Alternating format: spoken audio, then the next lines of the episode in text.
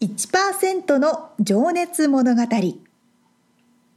海外に住んでいる日本人は日本人総数のわずかに1%この番組では海外進出や起業を果たしたビジネスオーナーや経営者また各業界のプロフェッショナルな方々へ対談形式でインタビューをしていきます。日本の未来を背負うグローバルなプロフェッショナルたちの仕事哲学とそこに燃える情熱に迫ります You ready?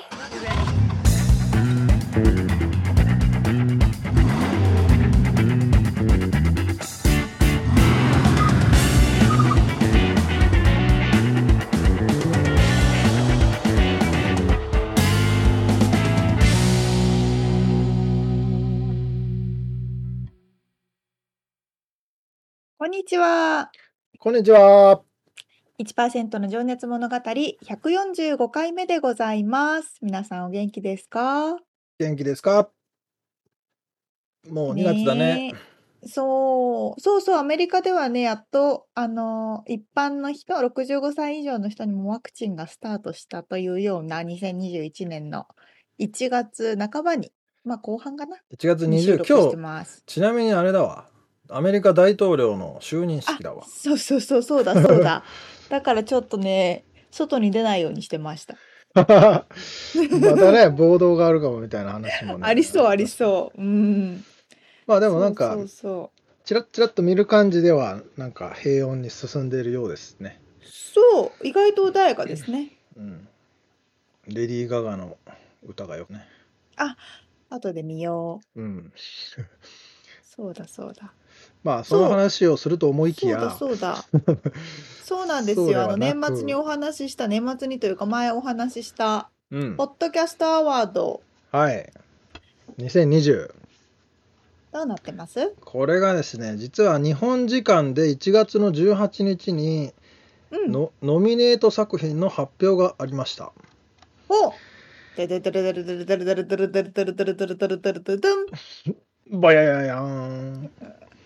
落選 また来年 これで終わりなの？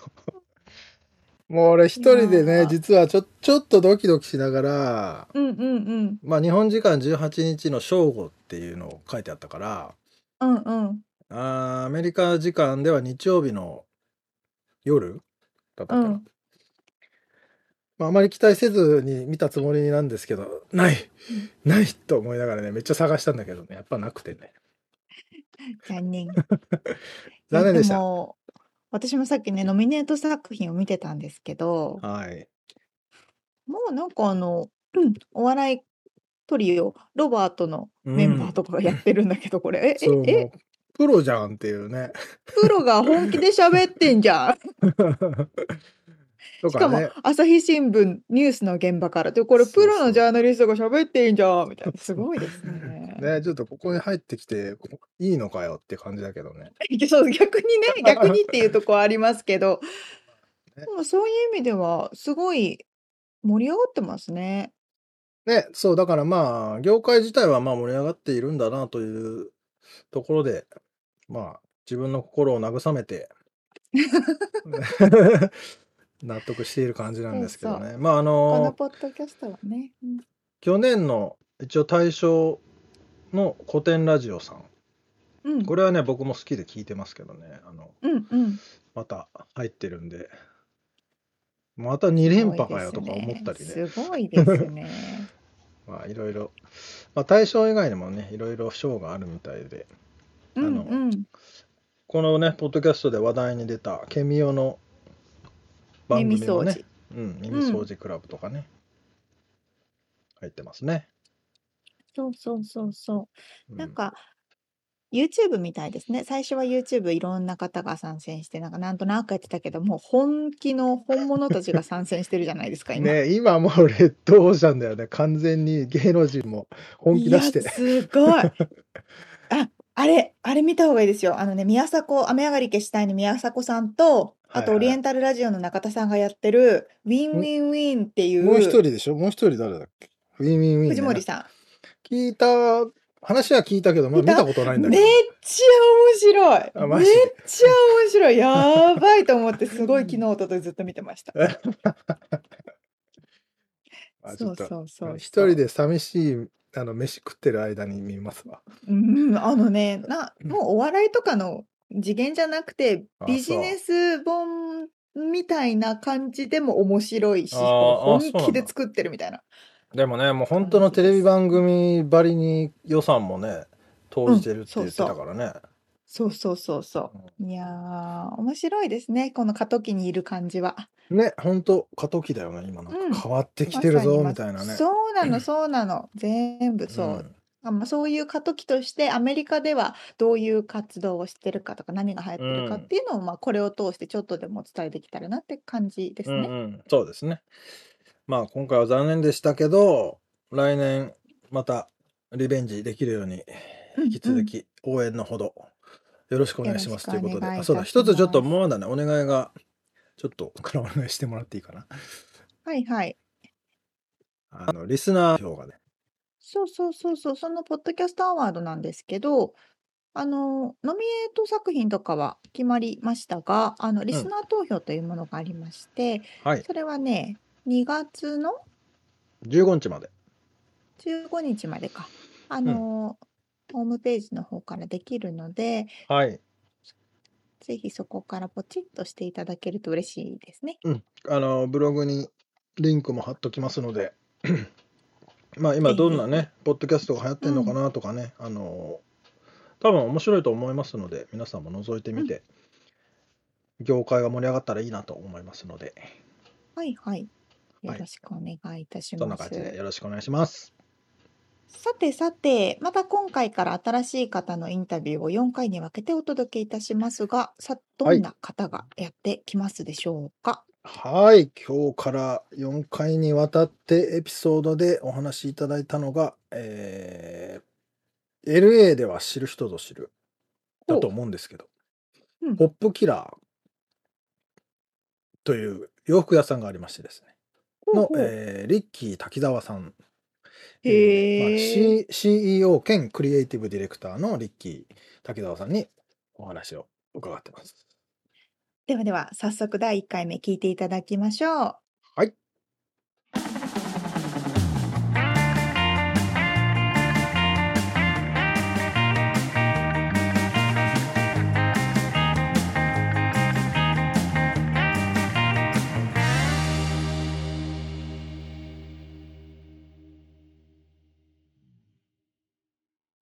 はい、えー、1%の情熱物語、今日が37人目のゲスト、ポップキラー CEO 兼クリエイティブディレクターでいらっしゃるリッキー滝沢さんにお話を伺います。リッキーさん、よろしくお願いします。よろしくお願いします。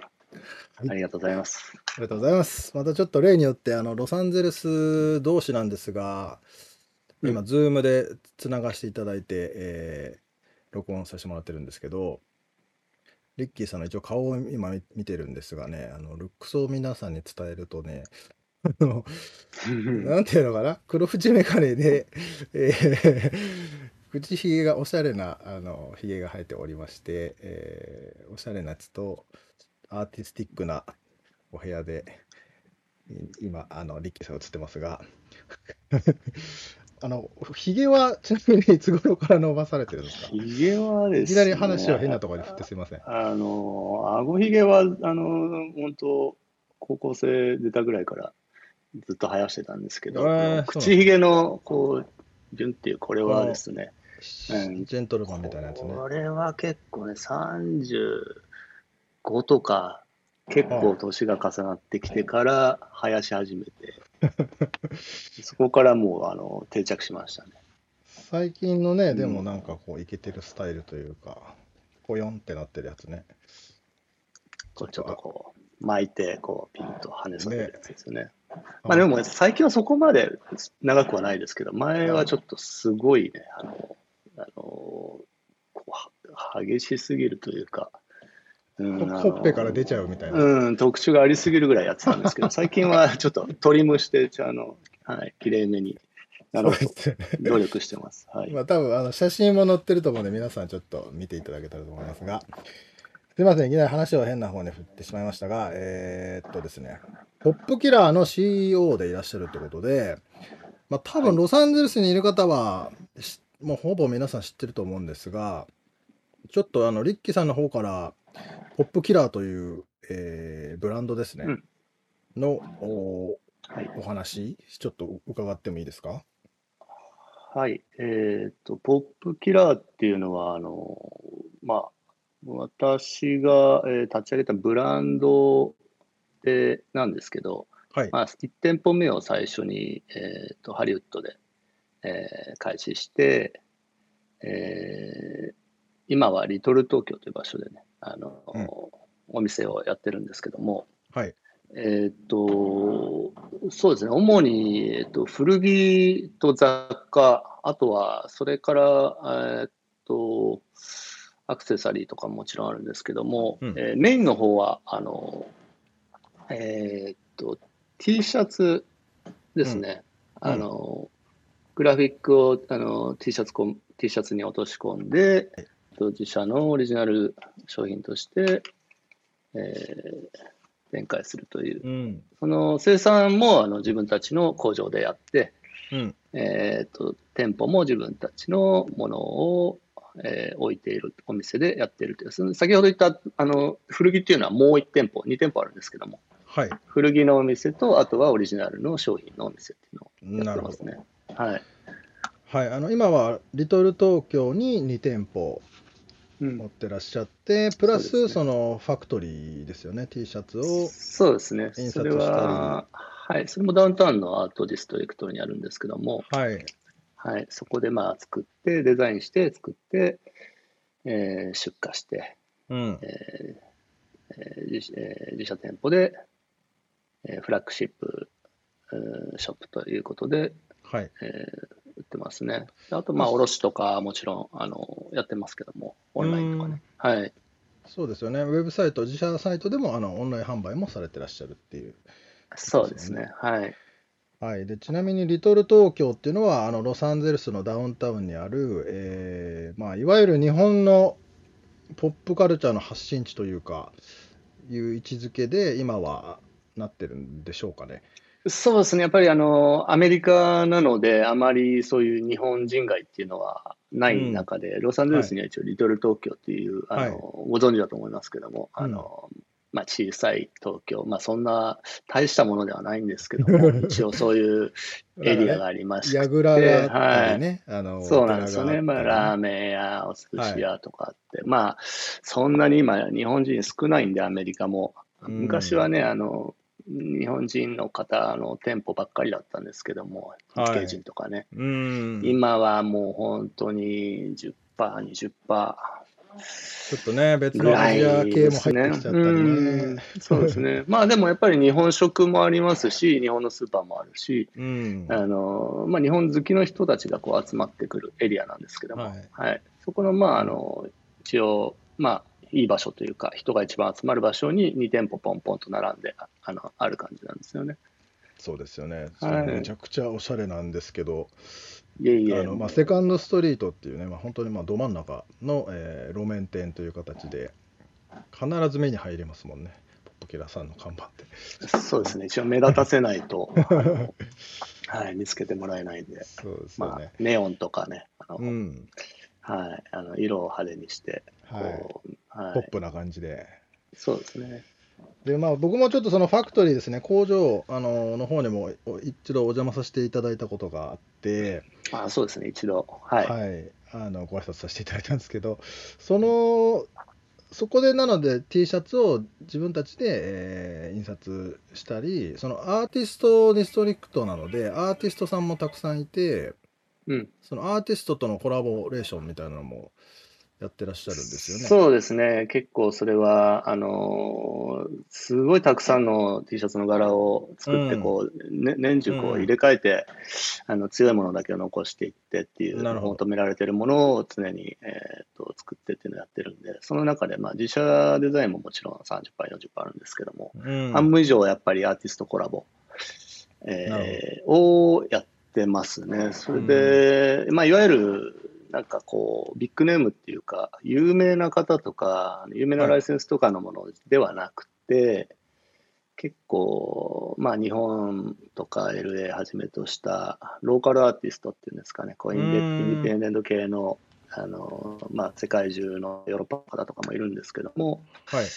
あのこうまあ、駆け出しというか、うんあのそんなにこういわゆる有名な人うん。とはやっていなくて、こううんでうちのこうテーマにあった日本好きの方が喜ぶようなポップカルチャーとかアートとか、うんそういうののコンテンツをこう本当に好きでやってる人たちだけども、その質はすごい高くてうん。あのそれを知らないお客さんでも欲しくなるような、なるほど。はい、柄とかをこう選んで、えーっとやってますね。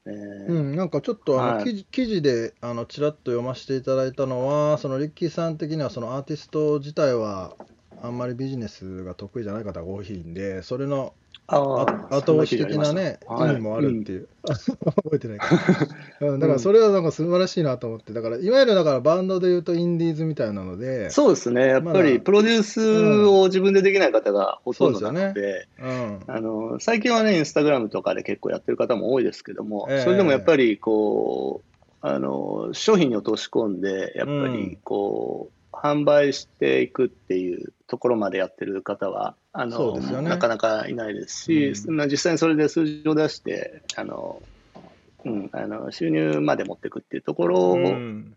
うん、までやらせていただいて、まあ、もちろんね、あのすごい、うちとあの一緒にコラボしたら、必ずめちゃくちゃ売れて うまくいくというわけではないんですけども、やっぱり、あのテストしてこう、反応が良ければ、うん、第2代の生産でもうちょっと攻めていくとか、うん。あやっぱダメだったなと思ったら、あすいません、ちょっと、うん、そう思ったほどうまくいかなかったです。みたいなのももちろんありますし。そうですね、まあ、トライアンドエラー常に繰り返しながら、うん。えーやってる感じですけども、まあ、もちろん、あの、あのやっぱり、うちの店舗では特に、あの売れるものは僕は分かりますので、大体は、はい、うん、そうですね、外すことはないですけど。なるほど、なるほど。じゃあ、これも、はいこんな感じのだったら売れるなっていうので、話が。そうですね、やっぱりエリアに来られるお客さんは分かってますので、うん。ただオンラインとかホールセールとかそっちの方にあのなるとまた話は変わってくるんですけども、なるほど、なるほど。はい、また違う PR の仕方とかが。まあでもね、うんアーティストにとってもすごい嬉しい機会ですよね、それって。そうですね、やっぱりあのうちの、えーブランドの、うん。なんていうんですか、スタイルに共感してくれる方、うんうんこれだったらあの自分もやりたいと思ってくれれば、うまくいきますよね、やっぱり。うん。うん。はい、まあ、ちなみにリスナーの方、聞いてる方、あの、ポップキラーさんのウェブサイトのリンクも組んで、もう T シャツの柄ほどあるんで、見ていただけたら、多分気に入るやつすぎてちょっとが。困るんですけど、はい、これを、なんだ、そうだ、あの、レコード版みたいな感じで、その T シャツの柄を並べるっていうのも、ポップキラーさんの、そうですねまあ特徴みたいなので、そうですね。あ、あのお店来られたことあります？正方形のね、コーナー。多分僕ね、あれですよ。最近はちょっとあんまりごめんなさい、行ってないですけど、はいはい。1号店にうろうろしてました。あの、サンセットブルバード。ああ、ハリウッドの方ですね。なうん。はい。あれの時は、そうですね、その、まあ、ほぼ古着がメインだったので、うん。あの、そのレコードやスタイルにではなく T シはャツは、うん、まだやってなかったんですけうどん、いはい、今のリトル東京なんですが、もう完全にそういう、はい、まあ最近は。レコード屋に見える、うん、そうそうそう。なんていうのかな、正方形のレコード、バイナルのレコード版みたいな感じで、えーね。柄が見えて、並んでて、うんこう、レコードを選ぶように T シャツを選ぶっていう。そうですね。あそれが、の、うん。あれなんですかね。みんながやっ。ぱりあの T シャツを、まあ、ご存知のように、もう、ものすごい種類を、はいはい。あの作ってあの、並べることをずっとやってきたんですけども、うん。やっぱり、こう、畳んだりかけたりすると、場所がもう取りすぎちゃって、確かに。あのもうぐちゃぐちゃになっちゃうんですよね。その下の方は見えないし、みんなそんなハンガーも全部一枚ずつ見たくないししかも、ぐっちゃぐちゃにしたらまた店員さんが畳まないとそうそう、常にもうぐちゃぐちゃにされて畳むっていうのをこう繰り返している状態で。で、もう全サイズ置くともうものすごい量になって、もないことになってたんで、どうしたらいいかってずーっと考えていたときに、やっぱり、たくさんの種類をいっぺんに見せて、あのそれでもぐちゃぐちゃにならないようにするっていううん。のをずっと考えてたんですけども、あのまあ、僕、レコードの場合もやってまして、そのレコードをすごい足で回るんですね。はい。ちなみに DJ もされてらっしゃるということで、後でちょっと。あはい、ちょっと趣味で、はい、やってますけど、うん、それでもう見せ方がレコード屋の、うん、見せ方、あと探す楽しさ、これは、うん、これ T シャツできたらいいなと思って、はい、それであの、この12インチの四角、正方形、大体の T シャツの柄ってこれに、まあ、はまるというか、はいはいはい。はまんなくても大体見えるなと思って、はい。で、そこからこう、ゲージのアイディアを、あの、ああじゃない、こうじゃないって言って、いろんな、こう、紙とか袋とか買いながら、こう、自分たちでこう、試行錯誤して、うんまあ、あの形ができて、だから、まあ、そういう、もう、ことをやってる、えっ、と、お店とか、まあ、なかったので、結局そういう商品自体がないんですよね。あの、その、ああ、そういうパッケー T ジシャツをそれに入れる用の、うんはい。だからそういろんなことが。から、うん。いろんなところからいろんなものを知れて、そういうようにしてっていう。なるほど。これすごい発明じゃないですか、でもそれって。いや、そうかなとか思ってたんですけど、結局誰も真似しないですし、結構大変なんですよ、あれ。ああ、そうなんだ。あまあ、手間といえば手間なんですか。そう、それで、それ、手間かかるし、うんあの、その、何ですか、その、それを陳列する重機みたいなのも売ってないんで、自分たちで作らないといけないんですよ。そのレコード、うんそうかそうか。あのな棚？棚がないってことですね。あはい、そうなんですね。まあでも、その、やっぱり当初の目的は果たせたなというか、柄をもう壁で一気に見せてしまって、はい。うん、うん、一個広げたり探したりしなくていいっていう。これでもと特許取れるぐらいの 発明年金は聞こえたんですけどい。や、なんか、そういうのはね、ねアイディアなないみたいですよ、そういうのは。ああ、ないんだ。そういうのうん、ダメなんだ。あの、梱包とかね、見せ方とかそういうのは特許ないみたいです。そうなんですか。うん、だからもうでとっくにその辺はもう諦めて。も いや、でもこれやばいな、あの、パクられるなとか言いながらやってたんですけど、誰も今まで、誰もやってないです。まあ確かに力やろうと思うとね、大変かもしれないな。なんかそのそのキットが売ってりゃいいですけどね。そうなんですよ。そのレコード入れに入れて壁に置いあの、つけてっていうことはあ結構ね、うん。あの、大手の会社とかとかうんも、その後でやられてるのはよく見るんですけども、えー。その全部パッケージに入れてっていうのはやってないですね。うん。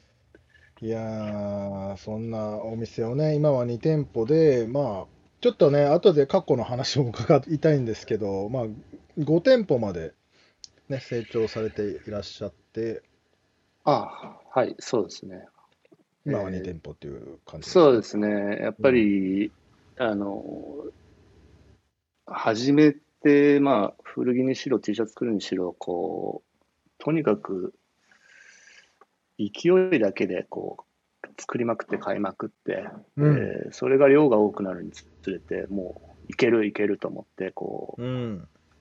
じゃあもっとお店を出してって、ずーっとこうやってたんですけども、結局、そんなにビジネスのあの経験やら、あの知識やら、経営のロジックとかを持ってやってたわけではないので、うんやっぱ、り、あの、かなり3店舗目、4店舗目ぐらいから、もうめちゃくちゃすごいいろんな問題にぶち当たって、うん。あの、やっぱ在庫が多くなりすぎたりとか、うん。あの、そもそも古着なんて、あの、限りあるものですから、はい。こう、いいものを探すのも大変ですし、うん。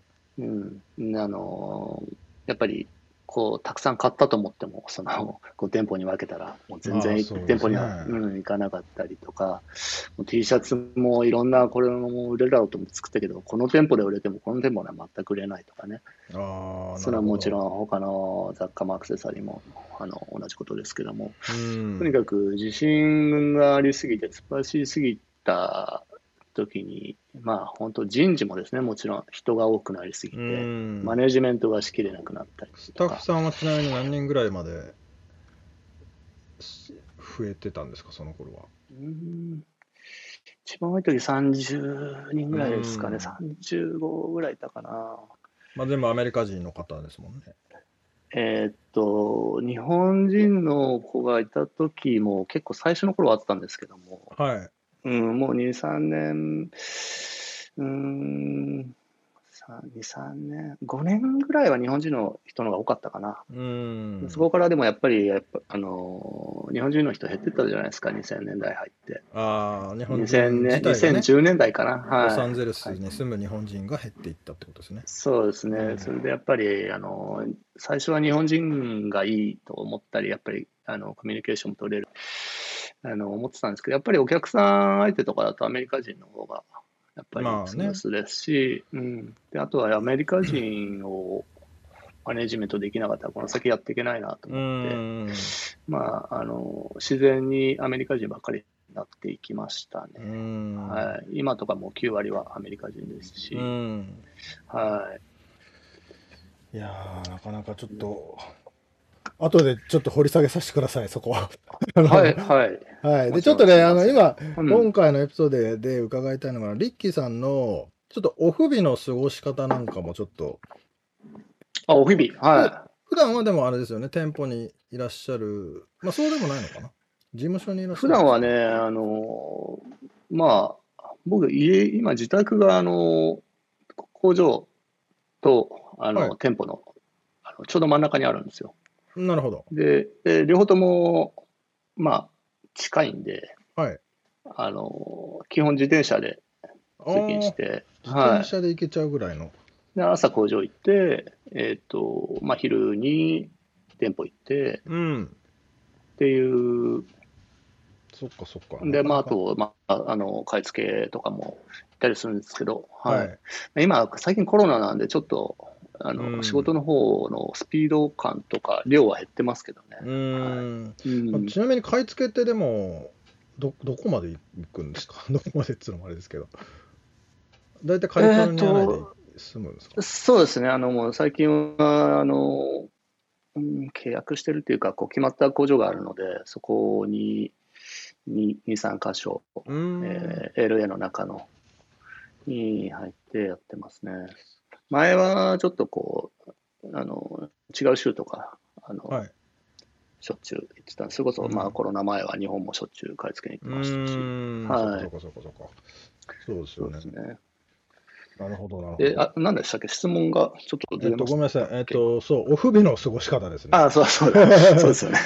そうですよね。えーっと、お不備はですね、えーっと、まあ、僕はちょっと自然にが好きなんで、都会に普段いるので、うん。あの、自然に、えーできるだけ行って時間を過ごすっていうのが好きで、はい。えーやっぱハイキングとか、うん。えーっと、まあ、キャンプとかもそうなんですけども、おうほうん、あの、パワースポット巡りみたいなのとかね。う。えー、はい。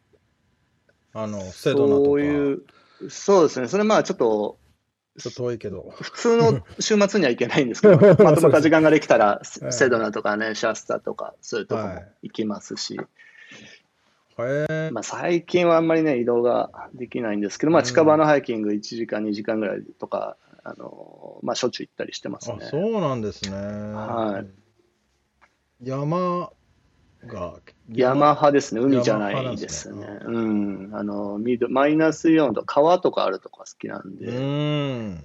はい。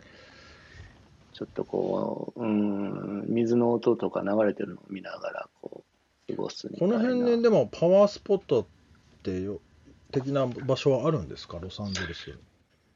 えっ、と、まあ、ロサンゼルスだと、あのなんか、ここが有名なパワースポットだっていうのはあまりそんなにないんですけども、うん、やっぱりその、でも、行く場所ごとに自分なりにこう、なんか感じる場所があるじゃないですか。うん、はい。この場所いいとか、このうん岩のところにするとなんかやばいとか、うん。なんか、ここからの眺めとか、なるほど。まあその日の天気にもよるし、時間にもよるし、うんうんっていう感じですね。だからこの辺のエリア行ってみようとか言って、うんでそこで歩いてるうちに、あ、この辺いいねみたいなとか、なるほど。なんかそういう感覚ですかね。うんまあでも狙っていくときはやっぱりその、あの、シャスタとか、うん。あの、まあ近場で言うとあの、えーっと、あれ、何でしたっけ？名前が出てこない。あれか、ジョシュアトリーとかですか？大原。あ、オーハイか。あーはい。あ、僕もオーハイ、今年行く予定だったけど、コロナで行けなくなっちゃったな。うん 行き。あたいあ、ですよね。行ったことないですよあ、いいですよ。結構ね、2時間ぐらいで行けるし。ねなんか良さそうだなと思って。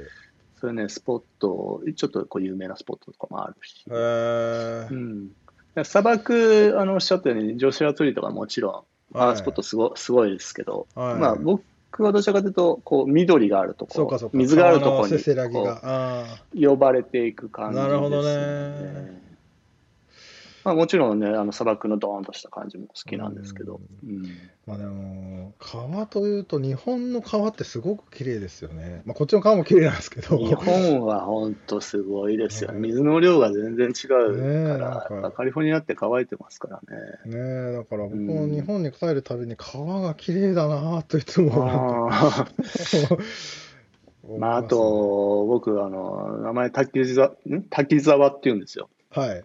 なので、こう、滝の、あの、下の沢っていうところに多分、先祖が住んでたと思うんで。もう、滝が大好きで、もう、本当に、日本のと、小学校の時に、あの、日光とか行って、滝すごいじゃないですか。はいああいうの見てから、もう、本当大好きになっちゃって。たどっか滝ないか、どっか滝ないかって、こっちでも、あの、ハイキングの時、滝のあるところに行こうって言って、いつも、へえうん、やってますね。滝沢だけに。そうなんです。ね結構ちょろちょろしてるのが多いんですけどね、こっちの。まあね、そうですよね。川があんまりなんか、か、か、カラカラに乾いちゃってる。そうなんです。うん。まあまあまあまあでも綺麗なとこもありますよ。そうですよねう。ん。うん、僕もなんか一回、パサデナの奥の方に滝を見に行った記憶がある。おー、ありますよね。えーとね、はいじゃあもう一個だけこれ質問してこのエピソードを終わりにしたいんですけど、あの、はいはい最近あの、注力してることってなんかあります？このマイブーム的な。マイブーム的なことですね。えーっと、物事ですかね。その、うん。まあ、このコロナ禍において、うん。そうですね、コロナ禍なんで、あの、けあの時間がやっぱ増えたっていうのと、うん。あの、まあ、日々の習慣をちょっとこう見直すというか、改善するというか、はいい。うことに、まあ、ちょっと、えー注力、注力してる感じはありますね。ほうほう。日々の習まあ慣というと。日々の習慣もこう、まあ、なんかこう、ハードルをあんまり上げずに無理のないように決めて、うん。あの、えーベストなパフォーマンス、毎日、はい。えーがで、うん、ベストなパフォーマンスで行動できる状態にするようにっていう、うん、まあ、体と健康、体、肉体とマインドをこう健康に保つこと、うんための習慣作りっていうのはちょっと、うん、重きを置いてますねそ。れは具体的になんかこう、なんつうのかな、瞑想をするとか、そういう。はい、えっとね、瞑想はね、僕の奥さんとかもものすごいするんですけど、僕はあの集中、あのちっちゃうタイプなので、はあの僕がハマってるのは呼吸法なんですよね。い。呼吸法。呼吸法、あのこう、吸って吐いてうん。っていう、あのやり方があるんですけども、はい。思いっきり吸って、まあ、12割ぐらい吸って、7割ぐらい吐くっていうのをこう何十回も繰り返して、うん。で、えーっと、思いっきり体の中に酸素を溜まった状態になった時に、息を止める。ほ止めて、えーまあ人によって長さは個人差あるんですけども、まあ僕の場合大体3、4分とか止めて、そこから一気に吐くっていうのを、えっ、と、3、4セットやるんですね。う。うん。うん。それをやると、もうエネルギーがもう体にもう満ち溢れて、朝一発目にやるんですけど、目が覚めて、よっしゃ、今日スタートできるぞっていう。それはまあ毎日毎日の習慣として必ず。やってますね。まあ、それと、まあ、あと食事、はい。あの、健康な食事、うん。えーまあ、本当、当たり前なんですけども、睡眠きちっととって、うん。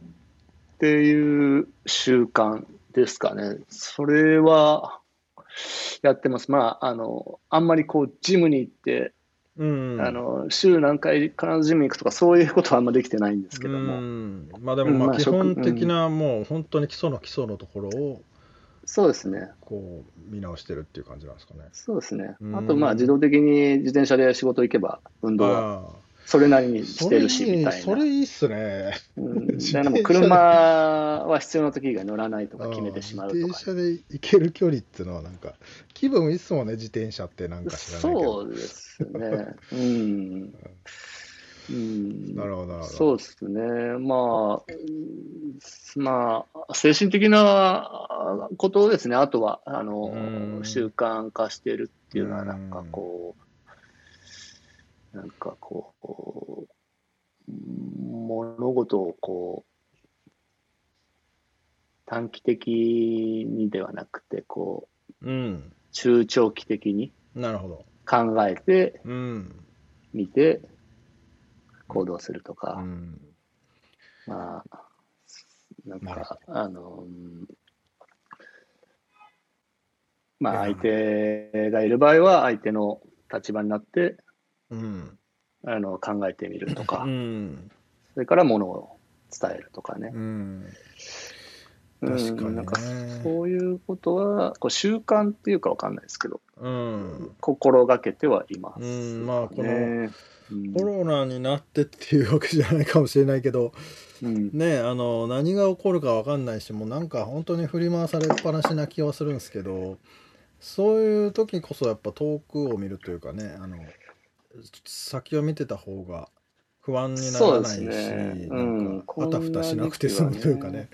そうですね。うんなんかいちいちこう目の前で起こることにはい。こうリアクションしたらキリがないじゃないですか。もうこう大変な疲れちゃいますもんね。もうーん。だからまああのやっぱりそれもそうですし、自分をこうちょっと外側から見てう。うん。あのなるほ俯瞰俯瞰してみるっていう、ど。はい。なんですか、うんあの自分のことになると結構いっぱいいっぱいになるけど、人のことって聞いてもそんなに正直、辛くないじゃないですか。うんあ、大変なんですね、みたいな。うんなんか自分のこともそうやって見れれば、うん。あ、大したことないなと思えるというか、んなるほど。うん、うん、なそういうような、こう、常になんかそう、うん、ちょっとこう、幽体離脱じゃないけど、外側から自分のことを、こう、冷めた目で 見てみるみたいな。うん、そういうのは、そうそうそうです。なんかそういうのはいつもするようにしてますね。いやなんかねこの僕映像をねこのリリスナーの方に伝えたいな。なんかすげえこうリラチルアウトな感じのねなんかか。っこいいあそうでですね。レッキーさんいいえじゃあねすいません。じゃあえはいはい。ーっと、今からちょっと過去のお話をね、伺っていきたいんですが、はい。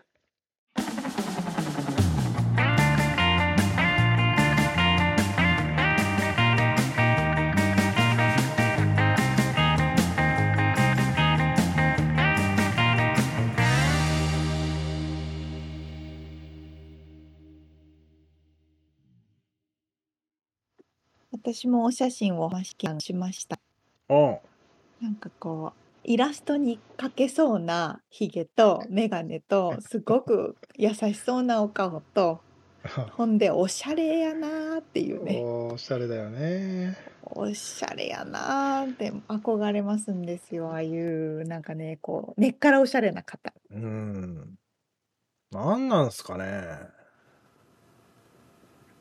まああのたまにいるじゃないですか原宿とかも。なんか根っからおしゃれな人、ねなんかこうなんつうの？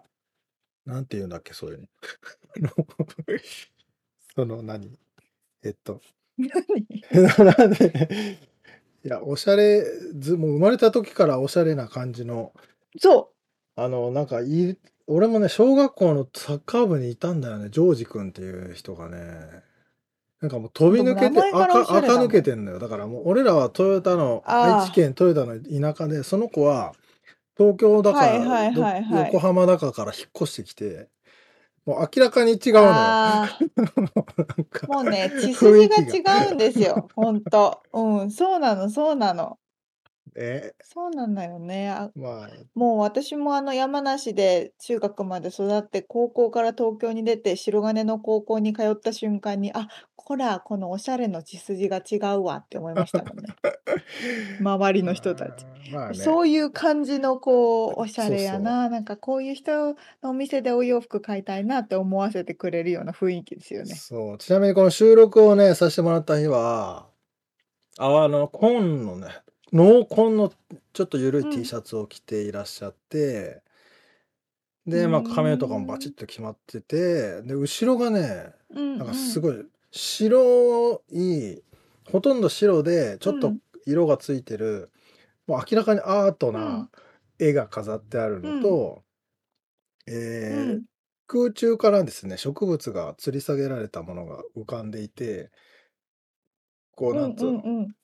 丸い輪っかの中に鉢がポンってあるような、立体的なね、あのーあの植物のこう配置がしてあってね、はいはいこのズームに、へーこのズームに映るその絵だけでもね、おしゃれなんですよ。伝わった今。そうか伝わったかな？まあ伝わったけどほら私も植物後ろに置いてる人一緒じゃないって思った違うでしょん違う、そういうのも平面的なのじゃないんだよ。もうこれ宙に浮いてて、そう。もう明らかにそれってあるじゃん。もう、あの、見た時にちょっと緑があると、おしゃれに見えるかなっていう感じでぶら下げてる感が 満載じゃんね。そうなの。うんそう。この画面内に収まるようになってる感じね。他は見せないよってやつね。ちなみに今日、沙織ちゃん端っこの方にサーフボードが映ってますけど、そうそうそう。チラ見させてるんですよ。これも放置されているんですよけどね、実は。3年ぐらい ?3 年経ってねえか、まだ。だ。あ、4年ぐらい前です。そう、さ、もうもっともっと前ですよ。4年前ですよ。そんな前かい。あらららら。そう。そうですよ。まあ。まあまあ、そんなそうなんです沙織ちゃんの話は置いといて。に、あの、選んでもらって。あ、そそううだよねそうだよね。いいサーフボードなんですよ、それは。そうそうそう。うんそうそうそうそう。そう、まあそんなね、おしゃれな方なんですけど、まあ5店舗までね、あの、お店広げられて、まあ今はうんうんい。ろいろあって2店舗になっているっていうことなんですけど、あのーあれなんですね。うん自社デザインされてるんですね。そうそう。で、工場ももうお持ちで、まあ工場っていうか、うんうんその、印刷する、うんうん。あの、ファクトリーがあって、まあだから、あの、シルクスクリーンってね、今印刷の方式がありますけど、一枚一枚できるやつだったり、まあデジタルもあるけど、まあはいいろんなはいはい。方式で、そう、そこにはいろんなものが置いてあって。でも今もね、そうだ。カスタムデザイン、自分が撮った写真をアプリでアップしたら、うんうん写真で T シャツ作ってくれるみたいな、あはいはい。の、アプリも、あの、ポップキラーさんからだ出してたりするんですよね。あ、そうなんだ。そうそう。あと、ウェブサイトでもできるみたいだけどね。へえ。もそうあの日本好きのアメリカの若い子が好きそうっていうねおしゃれなね。日本語が書かれた T シャツとかをそ載ってましたけど。で次回はどんなお話ですか？う生い立ちからですね、うん。えーさんが、まあ、実はニューヨークで生まれたんと。で、まあ、これ言っちゃって、言っちゃうのもあれですけど、まあ、で、ただ、半、うん。半年ぐらいでもう日本に帰ってるんで、ほぼなんだ。ベイビーよくは、いうことで、まあ、日本育ちっていう感じで、まあ、やっぱりでもね、横浜で、東京、横浜で育ってらっしゃってね、まあ、このああ、そうなんですね。洗練された都会のうん。センスそれはね、を間違いなく感じますよね洗練されてます。うん、そうそう。ということで、次回も楽しみにしております。はい。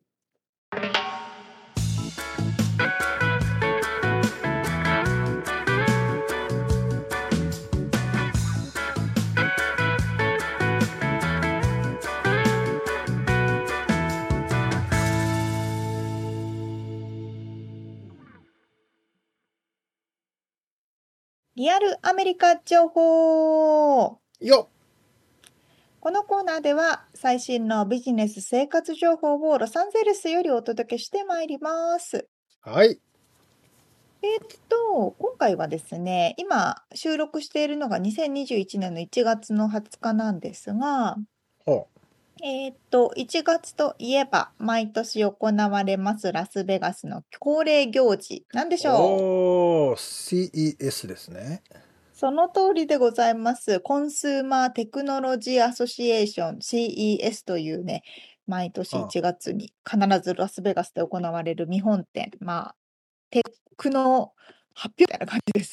電化製とか、まあまあうんうん最先端のテクノロジー機器とか、まあ、そうそうそう。業界ですね。そまあこに向けて、あそうそうそうそう。企業の方々もそこで大きな発表をするみたいな、うんうん。まあ一番大きいかなって言われるものですけど、まあ今年はやはりパンデミックの影響がありまして、バーチャルになったんですよね。あれ、ちなみに去年は普通にやってたんだっけ？うん、去年はやってました。2020年はそうかそうか1月2020年はまだコロナなギリギリ。感じじゃなかったもんね。そうかそうか。アメリカはね、まだね、大丈うん。夫だったから。うん。みつさんは最近いつ行きました？いや俺はねい実は行ったことないんです。よあえ、そうなんですか？そうそう前行かなと思って。リストのお知らせが来るんだけど、うんうん。まあめんどくさいなと思って。やめちゃうんですよ、そう、あれね、もう半年前からね、一回は行ホテルときたいんだけかないとうん全くないですからね。どうん。沙織ちゃんは行ったことあるよね確かね、私はね、2年前か、うん。に仕事で行って、もう缶詰で朝から晩までブースに立ってましたけど。まあ仕事をやる側は大変だよね。もうね超大変。普通に行きたいと思った。そうだよね。いやでも本当にそれこそホテルがやっぱ全くなくて、ーうん。まあ、残ってるホテルといったらもう1泊10万円とか8万円とかするぐらいの部屋しかないので、もうすごいちょっと離れたところに行って、ウーバーで、で通うみたいなね、はいはいはい、会場まで。うん。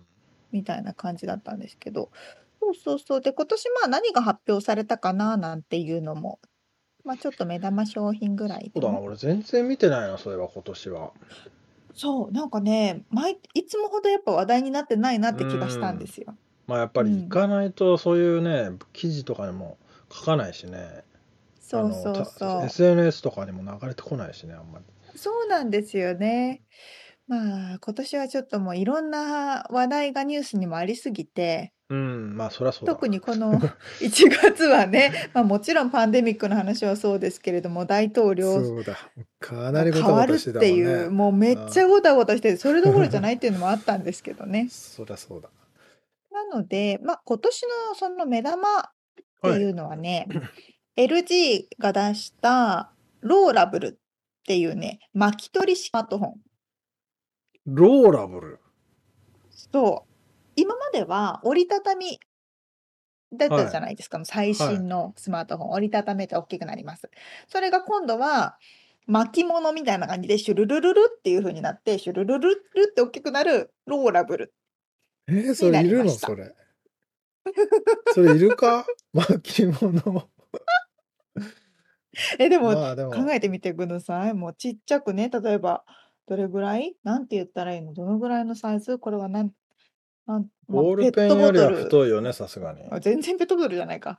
ボールペンよりは太いけど、それぐらいになって、例えばポケットとかにね、シュッて入れて、はい。見るときに、シュルルルルって大きくして、パターンの方が良くない？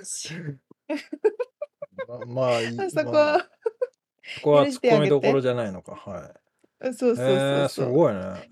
しかも2021年中に発売される見込みですって。へ今年中。え。へでね、それとやっぱ同じくして TCL。も巻き取り式のスマートフォンとディスプレイっていうのを出しますっていう動画を公開したんですよ。で、こっちはね、スマートフォンっていうよりもディスプレイだから、どれぐらい新聞紙くらいの横幅？新聞紙広げたぐらいの横幅ぐらい大きくなるディスプレイがが、くるくるくるって？式。くるくるくるくるって。じゃあポスターみたいな感じになるの？もっと？ああ、そうそうそうそ大きいのかな？う。みたいな感じになるから、うーん。まあ確かに、うん、何が一番のメリットなんだろうか、それ。持ち運び？持ち運びか。今ね、必死に考えてる。ちょっとテクノロジーに追いつこうとして、必死に使用法を考えてたんです。まあまあ、でも、あの、進化はしているよってことだよね。その曲げれるところからで、すよ。結構そうそうそうう。ん、まあすごいですね。今日、ちょっとじゃあ、海、ベンチ、あ、ビーチ行こうとか言って、じゃあこの巻物をシュッて入れてこうってカバンに入れて、ビーチでシュルルルルって広げて、大きめのスクリーンでテレビ見るとか？ビーチ行ってんだからテレビ見ない方がいいよ、多分。え、いや、え、それがでも何？目玉ってどういうこと？それが一番のあれなの？わうん、結構ね、どの記事を見ても、それがなんか大きい商品って感じだった。あ、そう。です。まあ、あの、車系の企業とかが、その、なんだろう、えっと、どこがしてたかな。あーボルボかな。うんが、のおドローンの大きいやつみたいなうーん。のとかを、で、その無人で配達するタクシーか、無人タクシーみたいなエアタクシーとかっていうやつを出したりはしてたんですけど、ほうほうほうでも結構それって物がまだないし、あその画像、動画だけだし、でもリアリティってあ。いうよりもうちょっとフューチャー先だなって感じ感だな。ああ。うんうんうん。っていう、まあ、コンセプト感みたいなのはあったんじゃないですかね。うーん。あとなは、るほど。はい。まあ、あとは普通の、これもテレビ関係ですけど、ディスプレイ関係ですけど、サムソンが出したザ・フレームっていう新テレビは、えっとね、厚さがね、今までの最薄で24.9ミリ。24.9どんぐらい？に ?24.9 ミリって2センチ 4, 4ミリ。2.4 4センチってことでしょ？そう。?25。2.5センチぐらい。結構厚くない？今までで最薄なんですって。あのテレビかで、。32インチ、40、あ、75インチまであるんですって。あ、まあ、それはですごいね。薄薄いね。横でも縦でもどっちでもね、いけるっていう。へえ。まあ、それだったらね、壁にかけて、大きうんなマウントとか必要ないかな、みたいな。なるほど。まあ、あとは、あの、マスク系とかですね。Bluetooth とつなげて、そのマスクに内蔵されているもの、機械でその空気中の汚染度を測るとか、ああ。そういうパンデミック関連のもの。いや、あの、マスクのバリエーション、あの、バマスクだけじゃなくて、あの、何、フェイスシールドとか、うんうんうんわせてさ、ものすごいいっぱい面白いのがあるから、これをリアルアメリカのネタにしたらいいかとふと思ったことがあったことを今思い出した。ああ、確かに。えー、ああ、確かにあこれる。穴が開いてるやつだったり、こうんこれはなんうんうんかガボって被るフェイスシールドみたいなやつだったり、あもうなんかもうめちゃくちゃいっぱい出てんじゃんね、種類が。まあ別にアメにリアメリカに限ったことじゃないんだけどさ。あ、日本もね、うん。いっぱいいろいろありますよね。なんかもうあまりにも短すぎて全然思いつかなかった。そのマスクがが。誇るアベノミクス、アメアベノマスクもあるからね。嬉しいね。もう安倍さんじゃないしね。まあそうですね。あとあのもう一個最後はいにはい。お伝えしますと、これね結構いろんなところで話題になっておりました。えースマートバスタブ。スマート浴槽っていうのがあって、まあアメリカの人たちってあんまりお風呂に浸かる習慣ないじゃないですか。っていうかないじほぼ、ゃないですか。ほぼないですよね。てか、ほぼないですよね。風呂すら入んないよね。あの、2、3日。とかっていう人も普通だよね。え全然普通。うで、んシャワーちょちょって浴びるみたいな文化だから、はい。その浴槽っていうものを私たちよりもなんかはるかに特別なものっていうのはまず前提としてあると。はい。で、それもなんか新、日本の森林浴っていうのをイメージとして作った浴槽らしくて、ほこう、まあ、普通の正方形の浴槽なんですよ。で、ただ、なんかシュワーって、なんだろう、ミストが出たりとか、ブクブクするとか、うんあとはなんか香りが出たりとか、色がついたりっていう。う。うん。で、こう、バスタブの横のところから水が落ちて、その、木みたいな。なんでしょう。そうそう、滝みたいな感じの、あの、お庭とかでたまに あるじゃないですか。石からちょっと水があーチャラチャ垂れるみたいな。そういうおしゃれなあうんうんうん、そうそうそうそう。そういう浴槽っていうのが出てて、ーそれど、まあなんか私から禅な感じなの？そのなんか、い、い、うんい岩だったとかそういうわけじゃなくて、プラスからね、ック。普通になんか石、石っぽい石？プラスチックみたいな。な。えー、えっと、お、お値段が170万円。170万円？っていうのが謎すぎて、みんながそこに注目するっていうね。ある意味マーケティング成功してるんじゃないかっていうねえちょっ。と待って、それに何にテクノロジー使われてるの？多分お水入れられるとか、光とか霧とかを 調整できるとか、超、そういうほんといらないこれってレベル低くない？それ。さ そうなんだけど、あの、1万6000ドル約170万円でか出されていますので、すごい注目を集めたっていう。まあ確かにさ、あの、何、ウォシュレットはまあちょっと商標登録されてる、あの、商品名なのであれですけど、まあ、ウォシュレットといえば大体みんなわかると思うんだけど、はいはい。あれ自体がもうこっちにないから、あれが最近なんかやっとこう、何？あのなんかししー始めた感があるからね。あります？まだ見たことないかも。まあほぼあれだけど、やっぱりなんかね、このコロナ禍もちょっと後押ししたのか、その、きそうのん綺麗にしてなきゃいけないみたいな意味合いで、う。なんかそういうのが、あの、ちょっと、だからそんなウォシュレット、だから日本のね、多分住んでる方は、ウォシュレットなんか当たり前だと思ってんだけど、アメリカ人の確かに方確かに々は、アメリカ人のっていうわけじゃないけど、まあ、こっちでね、僕らが生活してるね中で、ウォシュレットを見るのは、日本人宅だけですからね。ああ、確かにそうかも。うん。っていうか、そもそも、便座？はい。便座、男性は便座をあげるじゃないですか。はいはいはい。あれない時な、ありますもんね。便座自体がないときうん、そう、ああるね公衆トイレとか行くと、便座自体がないから、こう、どうしてるんだろうってう、んどうしてるんですか、みんな？みんなあれじゃんスクワット状態でプルプルしながらやるんじゃないの？やっぱそうなのかな もうなんなら、あのなんでか、なって。こっちのビーチは、あの、ドアがないですからね。あ、ドアはないです、前のね。話したことあるかもしれない確かに。あの、台の方をしてる時ですら、ヘイって言って、あの、ああの、普通に入ってきますからね。嘘あ、話しかけられたことあります？話しかけられるよ、そりゃ。嘘いや、だってもう、真隣で一緒にさ、下半身脱いでさ、多分この、遮ってるのはこの間の板1枚だからね。その前は全開だし、そうそうそう前はないですよね。横もね、この肩ぐらいから上全開だし、もえー、顔見えるみたいなう。かなり近いからね。いやー、まあでもそんなところにね、ウォシュレットは置けないんですよ。そうなんですよ。まだにもう、汚い話になってすいません。はい。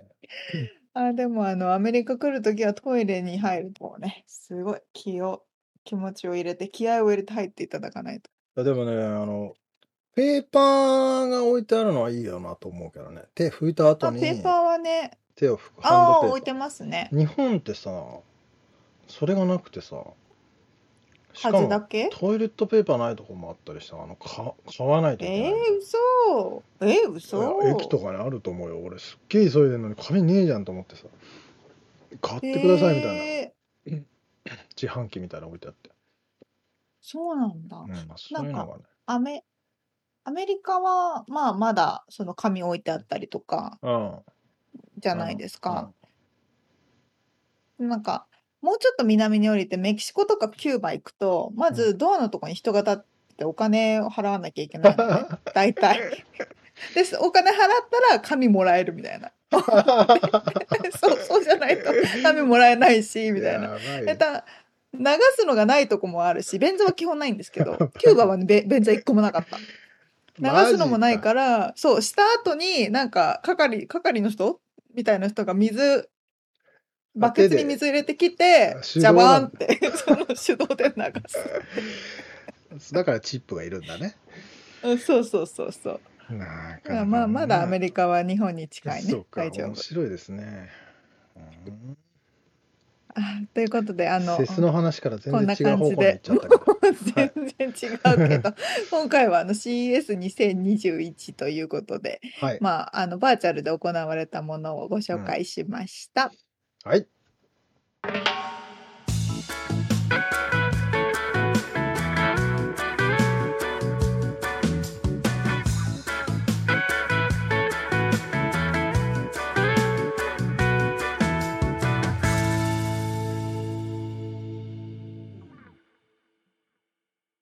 締めのコーナーです。質問。はい、質問。えー、昨日、強う風ん。で、えらいあれだったじゃん。あの、風だいぶ吹いてましたね、この辺。あの、こっちね、今、あの、1ロ月サンゼルス19日、ロサンゼルス、やばかったんですけど、で、うちはね、実は停電になったんですよ、え、風で？多分。えで、ー、3時、え ?3 時半か4時前ぐらいになって、で、そうのエディん。ソンに連絡したら、11時半ぐらいまでには直すとか言われて、長えと思って、うんマジかと思っ。たんだけど、結局まあ5時半ぐらいになあの復旧したんですけど、ああ、よかまあ、った。今日の質問はですね、あの家に防災キットのうん。用意って してますか？してない。うん。わあ、に、日本の時はしてたけど、こっちに来てしなくなりましたね。あ、そう。え、ミツさんは？いや、あの、この引っ越す前の前の家まではしてた。で、その時のなんか結断捨構離で前。なんかこれ使わねえだろっつって捨てちゃった記憶が。で、そこからそのリュックがないどっかに行った。のでしてないんですよ。だから、ね。こんで、この間だからその、この間じゃない、昨日か。うあ、やっん。ぱそういうのやっといた方がいいのかなとか、なんかね、うん。ちょっと思ったんで質問してみたんですけど。確かに確かに、あの、防災グッズはないんですけど、うん。この2020円の騒乱を経て、はい。まあ、LA の暴動とかですうね、アメリカん。で起こっているいろんうなライアッん。ツとかを経てですね、あ、食べ物の備蓄はせないかんなと思って、ああ、う。そうんそ缶詰的なあの、賞う、味期そうです、限が長いやそうです。つね。ううん。ん。缶詰、お米、お水とかはいつもよりも多く買うようにしてうます。ん。そうね。そうなんですよ。だから日本の方がやっぱりね、うん。防、防災に関してのこの。リテラシーというか、敏間感ですよね。違いない。間違いなく。ううん。ん。それは本当に間違ういないでん。すよね。そうそうそういや、そう。なんかアメリカの。学校、小学校とかって防災訓練とかないらしいからね。あ、そうなんだ。うん。まあまあ、確かにでもさ、こっちね。で地震もないしさ、ほぼ。ほぼね、ほぼね。あ、災害って、まあハリケーンとかは多分中西部とかのに東の方なのか、うんうサウスの方なのんうんうん。はあるけどね。うこ、ん。カリフォルニアって特にハリケーンも特にないし、まあ山そうです火事ぐらいね。か。そうそうそうそうん。う。まあ、だから、って思うとまあしないよね って思っちゃうんだけど。まあ、しないよねってなっちゃうよねってところですよね。うんっそうなんですよね。ていまあ、でもう、しといた。方がいい。まあそう、あった方がね、あったに越したことたはないですよ、そ方がね。りゃ。なんか何があるかわかんない。あってからじゃ遅いしね、やっぱりね。そうなんですよね。そうか、確かに。これを機にっていうのはありですね。あちなみに僕はあのサーフィン行く時のリュックにはうん。あのスティングレイ A、A うんうん。に刺された時の対処キットは入ってます。今思い出した。え、待って、A に刺された時って対処が必要なんですか？A に刺されるとやばいよ。え、え、超怖い、超怖い。もうやっぱほら、より海に入れなくなる。無理無理。なんかね、すまあいいや、まあこの話すると長く腫れるの？腫れるの？腫れるし、毒もあるし、あの、なんか、ぷなんか、イカのあの歯みたいなさ、うんうんうん。あのプラスチックじゃないけど、あの、が刺さって中から出てこないみたいな。でそれをこうし絞り出さないといけないから、そのキシュポってやるキットがあるのよね。Oh my goodness. あそうやらない方がいいよね。致命的ではないんですか？死にいや、死ぬい。人もいるんじゃないの？すごい確率だと思うけど。でも、その蜂に刺されてね、死んだ人とかもいるしさ。うん、そうね、うんそうね。まあでも結怖い怖構でかいやつは怖いです怖い怖い。よ。はい。えーっと、なんだったかいな。はい、まあまあまあまあ、まあ緩い防災締めのコーナーキだかットはいね、らいですそう用意いいですよまあね、買っといた方がいいかなってことね。はい。はーい。わかりました。ではでは、えーっと、今回お届けしましたインタビューの内容ですとか、リアルアメリカ情報のインフォメーションはブログの方に掲載しております。podcast.086.com、podcast.086.com、または1%の情熱物語で検索してみてください。はい、えー皆さんからのコメントやレビュー、えーパトロンさんからのご支援、はいそして、えー今はあれですね、えジャパンポッドキャストアワードうんの、えー、とリスナー投票というのが2月の半ばーはい、15 15日までは、はいはい、受け付けているようなので、行われていますので、ぜひぜひよろしく1%お願いの情熱物語をに清き一票をお願いいたします。よろしくお願いいたします。ということで今週も聞いてくださってありがとうございました。ありがとうございます。また来週お会いしましょう。じゃあね